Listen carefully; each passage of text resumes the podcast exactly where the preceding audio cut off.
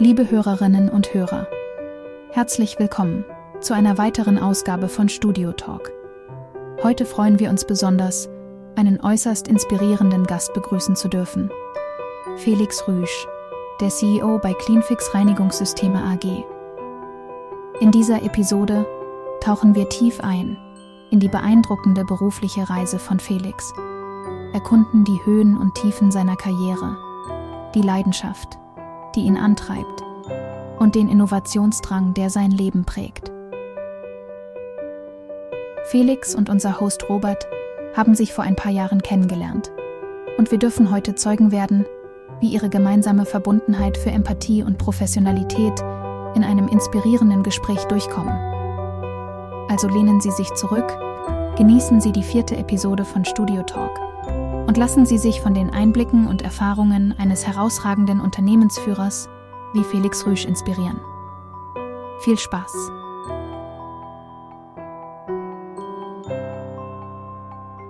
Ja, herzlich willkommen, äh, Felix. Felix Rüsch habe ich heute hier zu Gast. Ähm, du bist ein ganz besonderer, finde ich. Deswegen freue ich mich wirklich, dass du dir heute die Zeit genommen hast. Und bei mir ist es so, ähm, die Gäste dürfen sich erstmal selber vorstellen. Felix, sag mal, wer du bist. Super. Hallo, freut mich sehr, Robert, dass ich bei dir zu Gast sein darf. Mein Name ist Felix Rüsch. Ich denke, das Land, woher ich stamme, wo ich lebe, das muss ich nicht weiter ausführen. Es ist die mhm. Schweiz, das hört man vermutlich auch. Das ist aber für mich kein Problem. Dazu stehe ich, das, dafür bin ich stolz. Ich bin 52 Jahre alt, habe einen interessanten Lebensweg mit Basis kaufmännische Ausbildung. Danach habe ich die landwirtschaftliche Ausbildung gemacht, habe mich ein bisschen in der Landwirtschaft belegt, bewegt, auch im praktischen Bereich, sehr spannend. Zurück Büro, Verkauf, Marketing, äh, schwergewichtig, habe dann ein Unternehmen gegründet, habe das erfolgreich aufgebaut. Nach zehn Jahren dann, weil grundsätzliche Managemententscheidungen nicht mehr ganz deckungsgleich war mit dem Partner im Guten verlassen. Bin jetzt seit acht Jahren bei Cleanfix, seit fünf Jahren als Geschäftsführer dort tätig und versuche jetzt hier weltweit was zu bewegen im Bereich professionelle Reinigungsmaschine. Bin seit 23 Jahren verheiratet, habe zwei Kinder und versuche Beruf, Privatleben, Freizeit irgendwie unter einen Hut zu kriegen mit möglichst viel Humor und Spaß nebenbei. Natürlich auch die Ernsthaftigkeit und manchmal schlaflose Stunden zwischendurch, das gehört dazu. Aber grundsätzlich sehe ich vieles positiv mhm. und marschiere so durch die Welt. Garantiert niemals mit Langeweile. Das kann ich mir vorstellen. Ähm, ähm, Felix, wenn, wenn, die, wenn ich irgendwas nicht verstehe, dann übersetze ich das für die Hörer. Aber ich glaube, das wird kein Problem sein. Ähm, ich möchte kurz zurückkommen, äh, überhaupt, warum ich dich eingeladen habe. Wir haben uns ja mal vor ein paar Jahren getroffen und da hast du mich so beeindruckt. Es gibt kaum Vertriebler, sage ich jetzt mal. Ich nenne dich jetzt mal Vertriebler, weil du hast ex ein extremes Vertriebsgehen, sage ich mal. Du bist sehr, sehr sympathisch, du bist ehrlich, du bist, äh, hast viel Empathie und, und verstehst das Spiel mit dem Kunden auch, ja, was die Wertschätzung zum Kunden. Und es hat mich damals beeindruckt. Und ähm, deswegen habe ich dich nochmal eingeladen hier. Freut mich wirklich. Danke fürs Kompliment. Äh, ist immer schwierig, sich selber einzuschätzen. Ich mhm. denke, ehrlich gemeinte Komplimente hört jeder gerne. Mhm. Kritik ist aber auch wertvoll, damit man sich weiter verbessern kann. Dankeschön. Ja. Ähm, kommen wir mal jetzt zu deinem aktuellen Job. Das, äh, da haben wir uns ja auch getroffen. Du bist jetzt bei einem großen Unternehmen tätig, das ja Reinigungssysteme vertreibt, innovative Geräte, ähm, die im Wettbewerb, ich würde jetzt, also mein Eindruck ist, du bist vorne an der Nummer 1 oder so, oder also spielst vorne mit in, in, der, in der Branche und hast auch innovative Geräte. Hast du auch so einen, so einen, so einen äh, Reinigungsroboter entworfen gehabt? Gibt es denn noch? Habt ihr da noch was? Äh, ist der noch im Spiel bei dir? Ja, es ist mhm. äh, vielleicht, und das sind keine mhm. Geheimnisse, mhm. bezüglich Innovation ist unsere Branche im konventionellen, manuell mhm. bedienten Bereich relativ schwerfällig, mhm. auch wir. Also so viele Innovationen haben wir da auch nicht drin, die Mitbewerber aber auch nicht. Wir suchen der Markt sucht. Da gibt es sicher noch Nischen, die man finden kann. Wir werden eine gewaltige Innovation bringen, die ist jetzt in der Entwicklung, wirklich etwas mhm. Neues. Das mhm. ist also möglich. Äh, grundsätzlich versuchen wir natürlich auch mit Qualität und After Sales zu punkten und die Innovation sicher wieder vermehrt zu finden. Ich mhm. denke, selbstkritisch gesagt, hätte man da mehr tun können in den vergangenen zehn Jahren. Wir sind da kritisch und motiviert unterwegs, damit wir da wieder ein bisschen weiterkommen. Mhm. Aber das ist das Ziel und da gehören wir hin und da gehört grundsätzlich ganz Europa hin. Mhm. Reinigungsrobotik ist ganz ein anderes Feld. Da darf ich wirklich mit Stolz sagen, und das sind nicht meine Aussagen, sondern der Markt, wenn es um wirklich die professionelle Reinigungsrobotik geht, da sind wir weit vorne. Das mhm. bestätigen uns die professionellen Kunden. Da gibt es bei uns im Moment kein Vorbeikommen. Mhm. Aber wie gesagt, als Geschäftsführer ist das sehr, sehr gefährlich, herausfordernd, dass man diese Position halten kann. Mhm. Aber das ist ein spannendes Feld und da bewegen wir uns und versuchen, unsere Spitzenposition zu halten und auszubauen. Und eine gehörige Portion an Mut gehört auch dazu, weil die Technik ist ja nicht so einfach zu beherrschen. Das ist ja schon äh, unglaublich, was man da alles äh, heutzutage bewegen kann mit dieser, mit, mit ähm, Computertechnik. Und jetzt kommt der KI mit dazu. Ja, ich weiß ja nicht, wie viel ihr da einbaut, aber das, da werdet ihr bestimmt auch vorne dabei sein.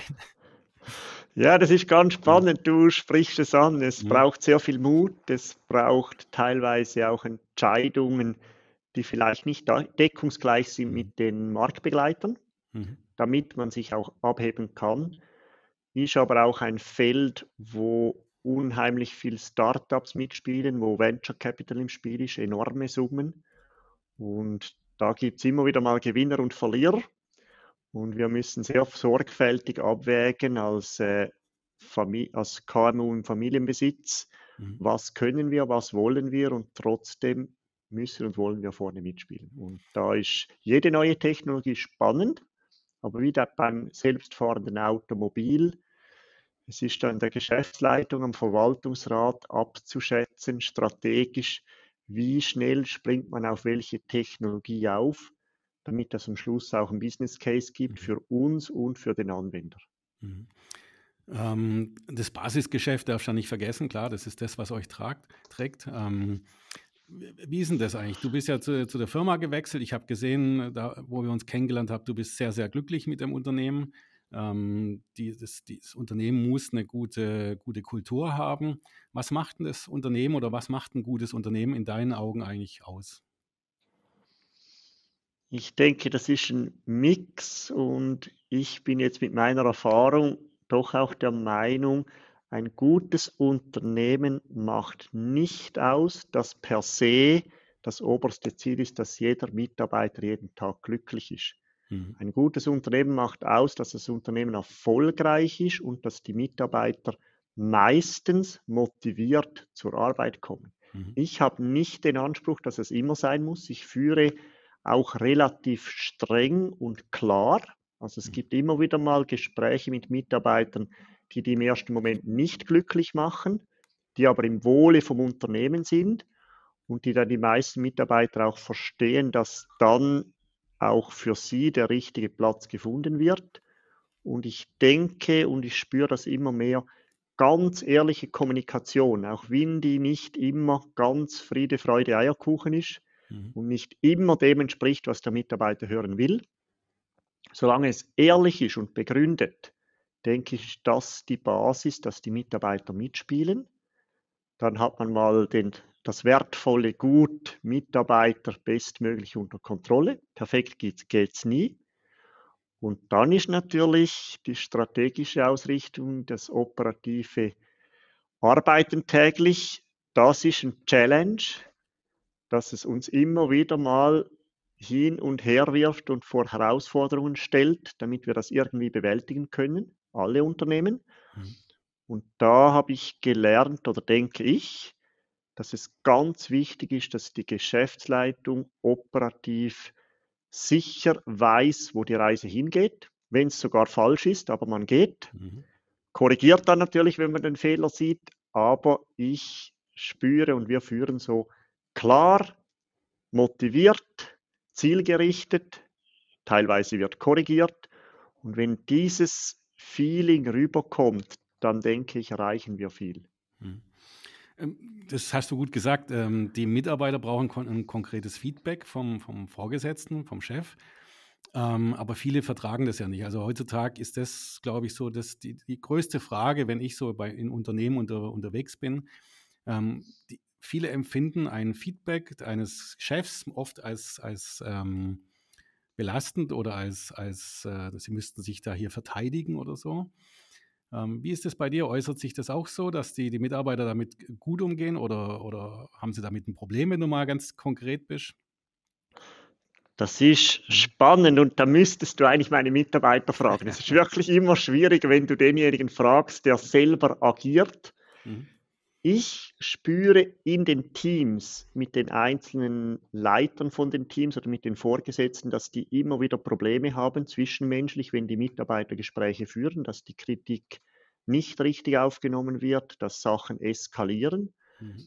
Ich habe mir jetzt aber auf die Fahne geschrieben, dass sehr viele Gespräche dann sofort zu mir kommen müssen. Ich nehme mir im Moment sehr viel Zeit, weil wir auch im Umbruch sind. Äh, wir wirklich, wir strukturieren stark um, weil wir stark wachsen wollen. Da mhm. verändert sich sehr viel. Ich nehme mir jetzt die Zeit, dass sehr viele zu mir ins Büro kommen. Und wie gesagt, eigentlich müsstest du andere Menschen fragen. Ich habe aber im Moment das Gefühl, und das sehe ich auch, dass nämlich keine Kündigungen auf den Tisch kommen bei mir, dass ich mit meiner sehr, sehr offenen und doch motivierenden und fairen Art erstaunlich schnell, erstaunlich viel hinkriege. Und ich mhm. ziehe das voll durch, motiviert, klar und grundehrlich. Ich schaue den Leuten in die Augen und sage ihnen ganz ehrlich, was ich denke, was im Wohle von der Firma ist, wie ich ihnen helfen kann, was ich nicht helfen kann und auch nicht will. Mhm. Ich sage auch immer ganz klar, wo die Grenzen sind. Und das macht mir sogar Spaß und ich glaube, wenn man spürt, dass ich mit Spaß und Motivation kommuniziere, auch schlechte, teilweise schwierige Dinge, dann habe ich erstaunlich gute Erfahrungen gemacht. Ich selber, ob es die Mitarbeiter auch so empfinden, kann ich dir nicht sagen. Es ist äh, gut, dass du es sagst, auf jeden Fall. Es ist äh, schon so, dass es, man muss ja dankbar sein, ob jetzt positiv oder negative Kritik, ist ja egal. Ja. Ähm, man sollte dankbar sein, dass man die Info kriegt. Wenn man sie nicht bekommt, und, sondern eine Kündigung, dann ist es ja äh, zu spät, ja. Und äh, das, das, da sehe ich schon manchmal ein Missverständnis bei manchen äh, jungen Leuten, die halt noch nicht so das, äh, im Arbeitsleben vielleicht äh, angekommen sind. Da wird noch wie zu Hause, wenn, wenn Mama was sagt oder Papa was sagt, wird immer verteidigt. Aber es lernen, glaube ich, die meisten. Äh, das äh, merkt man bei dir auch. Du, das Unternehmen wächst ja, hast du gesagt. Ja. Wie, viel, viele Mitarbeiter habt ihr denn jetzt aktuell? Also wir haben jetzt in der Schweiz knapp 100 und dann haben wir die eigenen Niederlassungen Deutschland, Österreich, Holland, Frankreich, wo mhm. wir im Moment auch wachsen. Dann sind wir um die 160 mal als Team, mhm. plus unser neues Joint Venture in Indien, wo mhm. wir sehr stark wachsen, äh, wo wir jetzt auch schon bald auf 100 Personen sind und weiter wachsen. Und so wird die Gruppe jetzt permanent größer inklusive dem indischen Anteil. Ja. Spannend, kannst du mir ein bisschen was über Indien erzählen? Da muss ich ein bisschen vorsichtig sein, damit ich nicht äh, alles mhm. verrate, aber ich gebe dir da halt nur so die allgemeinen Informationen. Ja, Indien ist ein Wachstumsmarkt, das wissen wir alle. Äh, Reinigung, denke ich auch, ist jedem Tourist klar, oder wenn man nur Videos sieht, da gibt es noch einiges zu tun in Indien. Mhm. Äh, es ist aber auch eine Herausforderung, es ist wirklich eine andere Kultur. Äh, man muss die Kultur lieben lernen und dann gibt es Herausforderungen und Chancen und wir müssen natürlich jetzt schauen, dass wir die Chancen mehr äh, herauskristallisieren können als die Herausforderungen und dann sollte die Waage auf die richtige Seite gehen. Mhm. Ich selber, du hast mich kennengelernt, ich bin halt ein Mensch, ich habe fast überall Spaß. Also ich mhm. kann in der Schweiz oder in Dubai im Fünf-Sterne-Hotel sein und kann das sehr, sehr genießen. Ich kann aber auch in Indien im, im äh, Taxi Ritschka sitzen und kann mit dem Taxifahrer Spaß haben und frage ihn, ob ich selber noch fahren darf. Das ist meine Art zu leben und mhm. das macht mir Spaß und dann kommt man schneller in die Kultur rein. Aber wie gesagt, es ist spannend, herausfordernd und wir werden sehen. Mhm. Äh, vielleicht liegt es auch daran, dass wir uns da ein bisschen sympathisch sind, weil ich habe auch, wenn, äh, wenn ich dran denke, meine Übernachtung zum Beispiel, die billigste hat einen Dollar gekostet. Ich hatte schon ein wenig schlucken müssen, weil es, die, es war schon ein bisschen hartes Bett. Es war eine Sperrholzplatte. Aber ich hatte trotzdem Spaß. Also genau das, das ist es. Woher glaubst du, kommt denn dein Spaß? Also wo, was ist denn der, wo hat es in deinem Leben angefangen, dass du, dass du dich nicht wie manch äh, in, in dieses Negative reintreiben lässt? Das kann ich dir nicht beantworten. Ich hatte kein Erlebnis, das absolut prägend war, wie ja andere Menschen haben. Das habe ich nicht. Ich denke, das hat sich einfach irgendwie ergeben. Mhm. Klar, meine Reise durch äh, Mittelamerika, als ich jung war, zu Zeiten, als es keine Mobiltelefone, keine Navigation gab, die war sicher prägend. Aber ganz grundsätzlich denke ich, dass eine Charaktereigenschaft, und die nehme ich einfach mal so mit. Mhm. Was ich dazu sagen muss, diese Charaktereigenschaft Spaß, Risikobereitschaft, Adrenalin kann gut sein. Ich bin sehr froh, dass sie meine Kinder ein bisschen weniger habe, haben, weil die Überlebenschance ist relativ gering. Also mhm. ich habe wirklich schon viele, viele Situationen erlebt, wo auch das Glück mithelfen musste, dass ich noch hier bin. Also wie gesagt, meine Mentalität ist nicht nur gut, Kannst du da ein Beispiel machen vielleicht? Oder was, was war als besonders kritisch oder, oder? Ja, es gibt eigentlich immer wieder auch heute noch Beispiele. Ich bin einfach eine Person, ich kenne eigentlich keine Angst. Hm. Es ist nicht möglich. Ich kann in Südamerika irgendwo durchmarschieren, ich kann in Südafrika marschieren, ich kann im Dunkeln mit dem Auto über Land fahren, durch Wälder fahren. Ich fahre hm. viel zu schnell Auto teilweise. Mhm. Äh, ich fahre viel, viel zu schnell Ski, zum Beispiel immer noch. Ich fahre massiv über 100 Stundenkilometer mhm. die schwarze Piste runter. Ich sehe den Baum nicht als Todesgefahr, sondern ich sehe nur den Spaß und das ist schlecht. Ich habe bei meinen mhm. Kindern auch nie Angst, das ist auch schlecht. Die haben mhm. zum Glück bis jetzt überlebt. Aber als Papa bin ich niemals ängstlich, ich sehe immer nur die Freude. Also ich war mit den Kindern letzthin äh, Motocross fahren, da war die Tochter auf dem großen Bike, auf einer 650er mhm. Maschine und der Fahrer ist hinten abgesprungen, sie ist selber gefahren, sie konnte nicht mal die Füße auf dem Boot. Und ich sah nur Spaß und Freude für meine Tochter, aber dass das völlig bescheuert ist und dass man das nicht macht als Vater, das sehe ich dann nicht. Und das ist nicht nur positiv, das kann auch mhm. gefährlich sein. Aber so gehe ich jetzt einfach mal durchs Leben. 52 Jahre habe ich geschafft. Schauen wir, mhm. wie viele weiter noch dazukommen. Und wenn dann Ende Feuer ist, wenn dann die Kinder älter sind, ist auch egal. Mhm. Ähm, das ist spannend. Wie, äh, darf ich fragen, wie alt deine Tochter ist ungefähr? 14. 14. Oh ja. ja. ja. Richtig große Motocross-Maschine, oder? Ja, aber sie hat ja null Erfahrung ja, ja. jemals auf einem Bike. Und ja, das war eine 650er Vollcross Husqvarna. Mhm. Das ist schon. Und wie gesagt, meine Frau war, als sie ein Video gesehen hat, die hat drei Tage nicht mehr mit mir mhm. gesprochen. Ich selber habe in dem Moment nur gedacht, wie ich Freude hätte als mhm. Kind, wenn ich an der Situation meiner Tochter gewesen wäre. Und dann blende ich das andere aus. Und das ist einfach, wenn du mich fragst nach einem Beispiel, ich lebe im Moment mhm. und das ist nicht immer gut bezüglich Gefahr und Risikobereitschaft. Ich kann aber sonst im Geschäftsleben natürlich schon sehr strategisch alles mhm. äh, abschätzen. Das schon privat. Meine Lebensfreude, die ist jetzt einfach da. Und wie gesagt, 52 Jahre habe ich geschafft. Und jetzt schauen wir weiter. Äh, witzig, vielleicht liegt ja tatsächlich auch ein bisschen in der Erziehung mit drin, wo du das jetzt erzählt hast. Deswegen habe ich gefragt, äh, wie alt sie war. Mein Vater hatte mich auch auf eine Motocross-Maschine gesetzt, aber jetzt nicht richtig, sondern nur auf dem Parkplatz bei uns hier unten bei einer großen Firma. Ja.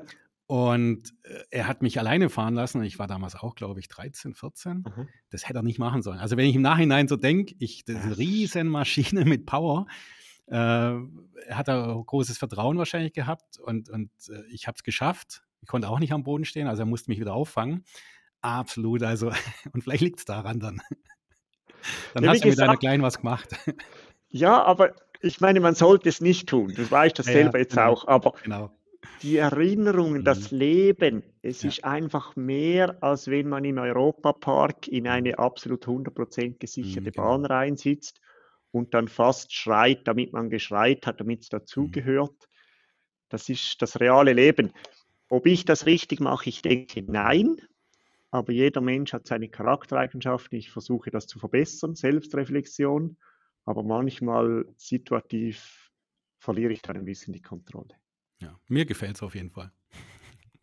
Da haben wir schon wieder etwas, wo wir ähnlich sind. Also ich habe schon ein bisschen Angst äh, hin und wieder mal oder Respekt, sage ich mal, nicht Angst. Sobald ich Ang- Angst bekomme, merke ich, dass es gefährlich wird. Also wenn man Angst hat, kriegt man, ist es wirklich schwierig. Und das, vielleicht hilft es auch bei dir, dass, dass nichts passiert. Ja. Teilweise sicher und ich spüre jetzt aber auch, jetzt gibt es Situationen, wo Mhm. diese, dieses Gefühl eher hochkommt, vermutlich weil der Körper auch äh, vorsichtiger reagiert. Mhm. Es wird besser, also meine Überlebenschancen steigen. Mhm. Cool. Ähm, jetzt gehen wir vielleicht mal zurück zu dir als Business, Businessman. Ähm, das interessiert mich nämlich. Du hast gerade gesagt, die, die Strategie der Zukunft hat sich vielleicht auch ein bisschen verändert bei dir jetzt. Ähm, was ist denn die Strategie jetzt in der Firma? Was hast du vor mit dem Unternehmen, so was du öffentlich sagen kannst? Und, und wo soll es denn hingehen in der nächsten Zeit noch? Also ich darf dazu sagen, das ist mir Mhm. schon sehr, sehr wichtig als Geschäftsführer. Mhm. Alle unsere Mitarbeiter sind informiert, was ich hier sage. Also wir haben die Mhm. Mitarbeiter, äh, und wenn ich Mitarbeiter nenne, wir haben die genau gleiche Wertschätzung zu einem Leiter im Verkauf oder im Büro, genau gleich zu dem angelernten Mitarbeiter in der Produktion von den Maschinen. Mhm. Die sind alle sehr klar informiert werden, wo die Reise hingeht. Und im Grundsatz geht es dahin, dass wir in unserer Branche Maschinenbau, Reinigungsmaschinenbau der Überzeugung sind, dass ein, eine Konsolidierung stattfinden muss. Mhm. Das heißt, wir haben viel zu viele Unternehmen, die sind zu klein, um in Zukunft innovative Produkte zu bauen. Da gehören wir dazu. Mhm.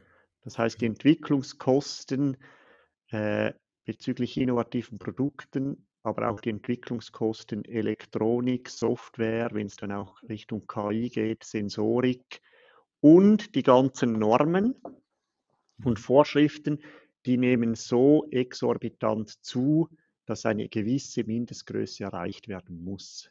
Wir von Cleanfix machen es selber, also Mhm. nicht, dass wir äh, im Moment uns irgendwo anhängen mit anderen Firmen. Und das ist der Prozess, den wir jetzt einleiten. Mehr möchte Mhm. ich dazu nicht sagen. Okay.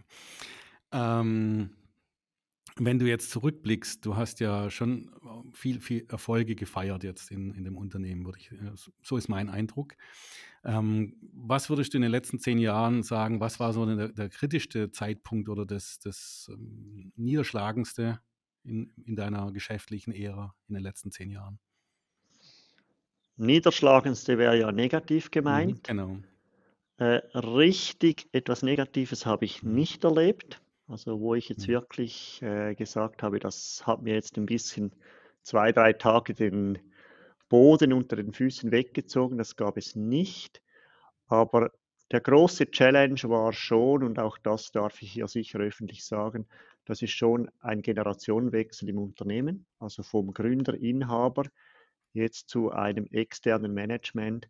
Das ist herausfordernd für alle Parteien. Das hat nichts mit unserem Unternehmen zu tun. Mhm. Das habe ich hier durchmachen dürfen. Und der Challenge, der ist schon für alle, das Mhm. ist relativ schwierig. Mhm, Ja, klar. Wenn man über Jahre hinweg was erarbeitet hat, dann muss man nochmal von neu anfangen, gell? Oder einen Teil davon wieder wiederholen und mit neuen Persönlichkeiten. Okay, das kann ich mir vorstellen. Ähm, wie- wie gehst du mit Wettbewerb um? Also der, der Markt ist ja extrem umkämpft. Ähm, wie siehst du den Wettbewerb bei dir jetzt in, in deinem Business? Also bei uns ist er Mhm. sicher auch sehr stark. Der, aber wo nicht? Das ist mal Mhm. das Sportliche. Es ist ja nicht so, dass wir äh, tendenziell unter größerem Wettbewerb leiden als andere Branchen. Ich kenne ja auch nicht alle Branchen, aber ich gehe mal davon aus, es ist ungefähr identisch. Mhm. Ich sehe den Wettbewerb weniger problematisch oder ich konzentriere mich nicht allzu stark auf den Wettbewerb. Meine Motivation, wieso ich am Morgen voll motiviert aufstehe, ist das Marktpotenzial und das Marktvolumen. Mhm. Und das ist spannend in unserer Branche. Wir wissen, und da muss man nicht mal viele Statistiken lesen, man kann man auch mit offenen Augen durch die Welt gehen. Die Menge an Flächen, die professionell gereinigt werden müssen, weltweit nehmen zu. Mhm. Der Hygienestandard nimmt zu. Also sehe ich Chancen auf dem Markt.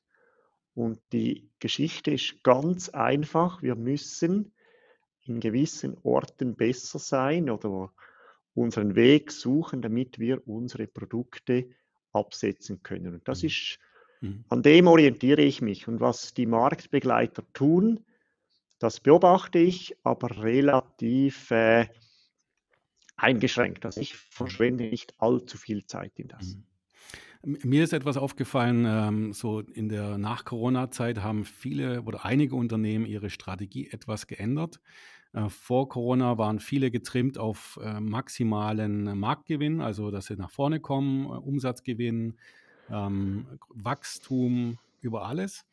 Ähm, jetzt fällt mir auf, dass viele Firmen sagen, jetzt machen wir mal ein Stück langsamer. Wir machen lieber auf ein, einen Punkt fixieren wir uns, äh, Umsatz, der eine auf Gewinn, der eine auf Mitarbeiter, ähm, ist ja ein Fachkräftemangel auch. Und es ist spannend zu sehen, dass die, die, die Unternehmen, die jetzt sich auf ein Thema fixieren, teilweise stabiler funktionieren wie so Großkonzerne. Ja. Ähm, wie, wie, ist es bei dir? Auf was fixiert ihr euch in die Zukunft? Welchen Weg wollt ihr denn gehen? Mehr Wachstum, mehr, mehr, mehr Geräte absetzen, mehr Eigenproduktion, mehr Entwicklung, mehr Mitarbeiter, Fachkräfte? Wo, wo geht ihr hin? Was ist so der, das, euer, euer Trick? Also ich persönlich wäre ja auch jemand, der sagt, wenn eine gute Größe erreicht ist, man versucht die Größe zu halten, natürlich mit dem Wachstumsziel, das äh, ein bisschen der Inflation entspricht oder dem Marktwachstum mitzugehen. Aber ich bin nicht der Typ Mensch, der das Gefühl hat, es muss immer alles größer, höher, schneller sein. Mhm.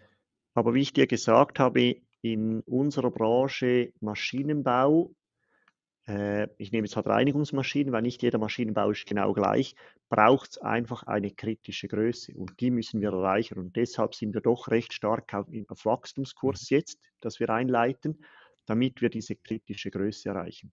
Wie es dann nachher weitergeht, da ist auch der Verwaltungsrat natürlich gefordert. Mhm.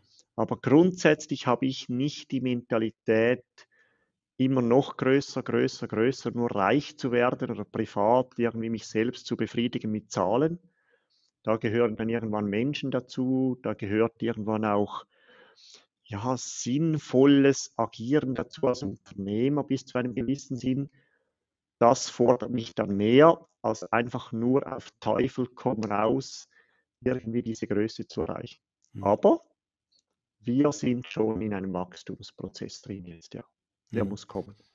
Okay. Ähm, mich interessiert auch immer wieder, wie, wie du, bist ja sehr, sehr top geschult und du hast gute Informationen, wie man ein Unternehmen führt. Du hast irgendwie das dir angeeignet.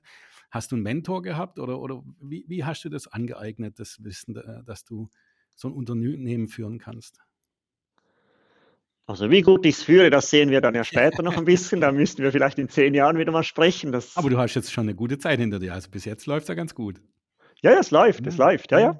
Äh, ich, ich selber bin nicht ganz zufrieden, mhm. aber äh, ich kann am Morgen in den Spiegel schauen. Mhm. Äh, ich versuche einerseits, mich selber immer zu reflektieren, so gut wie möglich. Das ist nicht 100% möglich, aber immer wieder mich kritisch zu hinterfragen. Und dann habe ich halt wahnsinnig Freude an Menschen und versuche einfach täglich von Menschen zu lernen, wenn ich in einer Verkaufsbesprechung bin und das Gefühl hatte, jemand hat gut reagiert oder jemand hat gute Inputs gebracht oder ich höre, wie eine andere Firma geführt wird. Ich versuche einfach täglich zu lernen und meine Erfahrung ist, ich lerne wirklich im täglichen Leben massiv mehr, als wenn ich an teure Kurse und Weiterbildungen gehe. Ich bin nicht dagegen, ich finde das schon okay, aber ich profitiere vom Leben mehr. Ich habe jetzt wieder einen ganz, ganz spannenden Menschen ganz oberflächlich in einem Vortrag kennengelernt. Und dann rufe ich den natürlich an und frage, ob er mal Zeit hat für ein Mittagessen, damit ich lernen und weiterkommen kann. Also ich habe lieber Facts mhm. aus der realen Wirtschaftswelt als zu viele Studiengänge. Das Sehr ist gut. meine Philosophie. Ja. Sehr gut. Aber das schon mal ist, ist, ja auch schon mal sehr, sehr, du, du, du gehst immer nach vorne, da kommt der Vertriebler in dir raus, du holst dir den Kontakt, du holst dir Informationen. Ja. Das können manche nicht, auch die heutigen Vertriebler, das, das sehe ich immer wieder. Du bist ja auch vertriebs, äh, ja, abhängig vom Vertrieb. Wie macht ihr das? Ihr habt eigene Vertriebsorganisationen oder, oder seid ihr auch, ähm, kann das jeder vertreiben als B2B? Nein, grundsätzlich haben wir in den Ländern, die ich am Anfang mhm. aufgezählt habe, wo wir selber äh, tätig sind, also mit Hauptsitz in der Schweiz, wo ja auch produziert wird, plus die Niederlassungen, die dann die Maschinen importieren, haben wir über eine eigene Verkaufsmannschaft, aber wir arbeiten auch überall noch über Händler. Und in den anderen Ländern, die wir nicht selber betreuen mit unseren eigenen Firmen, da geht es sowieso über unabhängige Händler. Also der Vertrieb ist sehr, sehr äh, individuell, sage ich mal, äh, sehr äh, offen. Da gibt es verschiedene Möglichkeiten. Wir spielen auf verschiedenen Kanälen.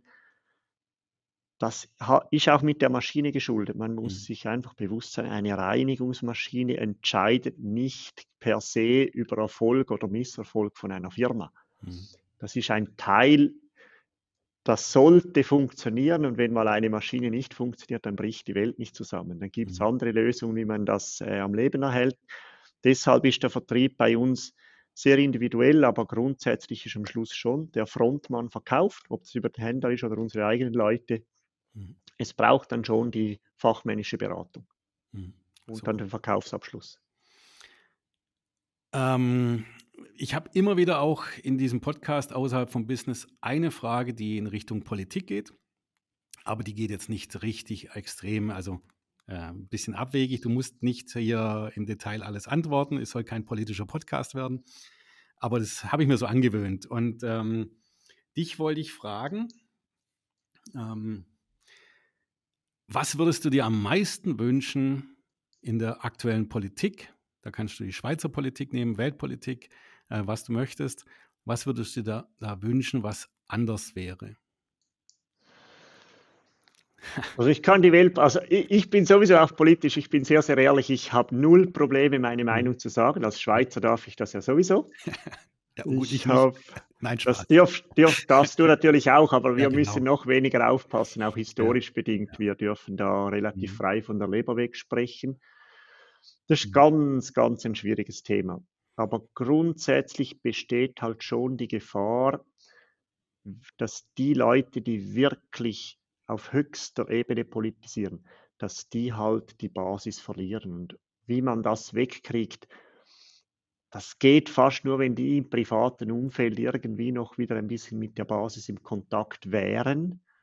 Ist aber sehr schwierig, weil überall, wo die hinkommen, werden die nicht normal behandelt. Und deshalb, ich muss dir ganz ehrlich sagen, ich, ich habe auch keine Lösung. Es ist das sehr schwierig, aber ich glaube wirklich, sie sind zu weit weg vom normalen Bürger. Das ist das mhm. Hauptproblem. Wenn ich aber hier noch ein Statement abgeben darf, und das Klar, denke ich, das würde der Welt gut tun. Ich habe immer gesagt, man sollte nicht jammern, auch über Flüchtlingsströme, über Migration und über all diese Themen, die wir hier weltweit hören. Mhm. Was ich nicht verstehe, aber vielleicht ist es nicht umsetzbar, aber das wäre ein Ansatz, dass die UNO nicht eine Weltkarte zeichnet mit allen Ländern und die Hauptreligion dort einschreibt und dass die Flüchtlingsströme nach Religion aufgeteilt werden. Mhm. Ich denke, das würde die Welt massiv beruhigen, wenn ganz klar wäre, dass die Religion von diesen Personen, die irgendwo auf der Flucht sind, dass die in ein Land geleitet werden, das dieselbe Hauptreligion hat ich glaube immer noch, die Religion ist das ganz große Problem. Ich bin nicht gegen Religion und ich mhm. will jetzt da keine gut oder schlecht machen. Aber wieso? Und das ist ja immer der Konflikt bei allen zwischenmenschlichen Beziehungen. Es geht am Schluss ganz, ganz viel auf die Religion und die Erziehung zurück. Mhm. Wieso leitet man diese Leute nicht so, dass dieser Konflikt nicht aufbricht? Das, ich mhm. verstehe es einfach nicht. Und das mhm. wäre mein, wenn ich in der UNE wäre, ich würde jeden Tag für diese Idee rumrennen, dass das umgesetzt wird und dann wäre ein Teil, denke ich, ein bisschen weniger hm. dramatisch. Sehr guter Vorschlag. Ich glaube, manche haben das nicht mal auf dem Schirm, denke ich mal. Aber das ist, stimmt, was du sagst. Das ist gut. Da sieht man wieder deine Kreativität und äh, dass du dir Gedanken machst. Aber sonst habe ich politisch auch nicht viele Lösungsansätze. Ich denke, ich habe äh, bei uns im Unternehmen schon viel zu lösen und wie gesagt, nur schnell etwas dahin plaudern, ohne richtige die Sache, die Herausforderungen im Detail zu kennen, das ist dann schon sehr, sehr leicht gemacht. Und mhm. deshalb. Mhm. Super. Ähm, und jetzt können wir mal noch richtig Werbung machen. Ich werde dafür nicht bezahlt. Jetzt darfst du noch mal richtig auf den Putz hauen. Äh, was möchtest du denn den Hörer oder den Nutzer draußen, der, der, der vielleicht der Unternehmer, der da zuhört, ähm, mitgeben? Warum soll er dein Produkt kaufen und warum soll er, soll er auf jeden Fall euer Produkt wählen? Also ich denke, die Zeit spielt tendenziell für das CleanFix-Produkt oder so, wie wir aufgestellt sind und auch weitermachen wollen.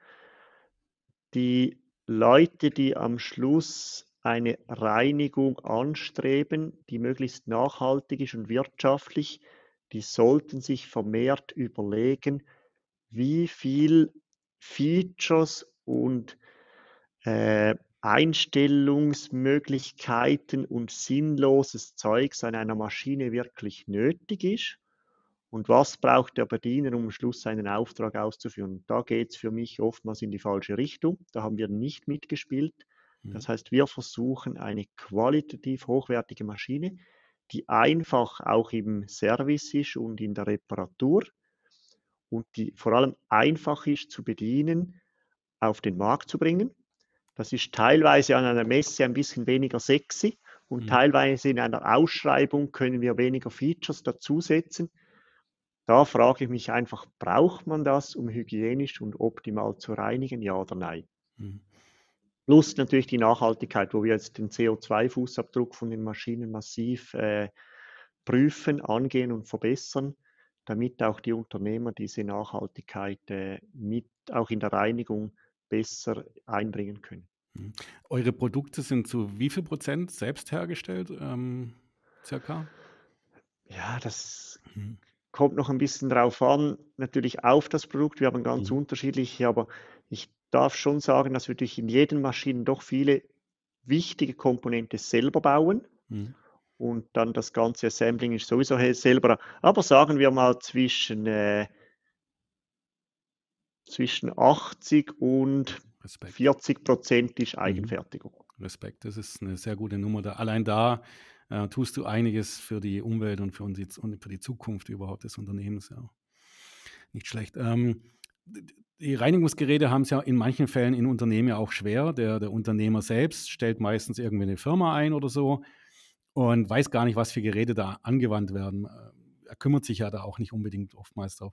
Wie, wie siehst du das? Ähm, kommst du zu den Unternehmern durch oder musst du auf zwischen, zwischen Unternehmen, also die, die die Reinigungsleistung erbringen, oder kannst du auch direkt an Unternehmen verkaufen? Äh, es gibt natürlich die Unternehmen, die Eigenreinigung machen. Das ist klar, da mhm. gehen wir auf den Unternehmer los. Mhm. Sonst ist es ganz klar, wenn der Dienstleister die Reinigung ausführt, dann kommen wir nicht zum Unternehmen durch. Diese Illusion haben wir nicht den Unternehmen kümmert es wirklich auch nicht. Das wäre ja wie wenn ich einen Logistikunternehmer anfrage, er muss mir mit dem LKW oder wie auch immer die Logistik ausführen und ich kümmere mich, was für einen Gabelstapler er in seinem Lager hat. Das interessiert mich schlichtweg nicht. Diese Illusion haben wir nicht. Wir kommen nicht zum Unternehmen durch. Äh, wir arbeiten dann mit den Dienstleistern, müssen dort performen und unsere Maschinen anpreisen. Das ist okay und mit dem können wir auch sehr gut leben. In der Robotik ist es ein bisschen anders. Dort kommen wir teilweise bis zum Unternehmer, weil wir ein mhm. sehr, sehr äh, industriell hochwertiges Produkt haben. Da schaffen wir es bei den normalen Maschinen keine Chance. Streben wir aber auch nicht an, ergibt mhm. keinen Sinn. Mhm. Du kannst aber jetzt auch einen Wunsch an den Hörer äh, äußern. Was, was wünschst du dir zukünftigen, wenn, wenn er dein Produkt wählt oder auskaufen möchte? Was, was würdest du da wünschen? Was, was, würdest du den Kunden mitgeben gerne? Also ich würde mir wirklich wünschen, dass vor allem die Personen, die sehr stark mit Excel-Tabellen und Ausschreibungen arbeiten, dass die sich ein bisschen mehr mit dem Produkt befassen und dann besser werten können, was sie final beschaffen und nicht nur mit Zahlen agieren. Ich mache dir da ein ganz kleines Beispiel. Es gibt bei uns zwei ganz typische Maschinen. Das ist der Staubsauger und die Kehrmaschine. Die Kehrmaschine ist diejenige, die trocken eigentlich, äh, das kann Laub sein, das können Holzsplitter sein oder ganz groß, können auch Staub sein, in den Behälter wirft mit Bürsten. Und dort ist es ganz typisch, je größer der Staubbeutelinhalt und je größer der Kehrbehälterinhalt auf der Ausschreibung ist, dann wird gekauft und äh, bewertet. Dass aber teilweise ein Staubbehälter so gebaut ist, dass er nur zu 30 Prozent aufgefüllt werden kann, rein von der Mechanik und vom Maschinenbau her, das interessiert kein Mensch. Dass ein Staubbeutel gar nie voll sein kann, das realisieren die nicht. Und da ist dann halt einfach gefährlich, anspruchsvoll. Ist aber ein frommer Wunsch, weil wer geht schon so weit rein bei einer Reinigungsmaschine? Das, ich sagen wir mal, einfacher. Vielleicht sollte er einfach oder ganz generell in der Beschaffung die Leute, die beschaffen und entscheiden, ein bisschen mehr den Anwender noch mit einbeziehen. Und dann haben wir schon einiges erreicht, wo dann die Objektivität ein bisschen besser gegeben ist. Ich denke, das ist der einfachere Weg. Danke, Felix. Ähm, das war's schon für heute. Ähm, ich muss mich echt bedanken bei dir. Es ist ein immer wieder tolles Gespräch mit dir. Und ich wünsche dir viel Erfolg. Vielleicht können wir irgendwann mal über Indien nochmal reden, wenn du da mehr, mehr umgesetzt hast und äh, mehr darüber reden kannst. Ähm, ja, war toll mit dir. Hoffen wir, ja. Ich bleibe jetzt mal dran und mhm. dann äh, kannst du ja beobachten, wie es weitergeht, ob ich da wirklich Erfolg habe oder nicht. Mhm. Das ist ein täglicher Challenge dem stellen wir uns. Und wie gesagt, ich alleine kann eh nichts bewegen. Es ist am Schluss immer, immer ein Team. Da gehört sogar die eigene Familie dazu. Ohne Rückhalt und Team ist man völlig hilflos auf dieser Welt. Das muss man sich auch immer wieder bewusst sein. Ja, das ist extrem wichtig. Dankeschön. Ja. Gut, danke Robert. Bis zum nächsten Mal. Jo. Ciao. Tschüss.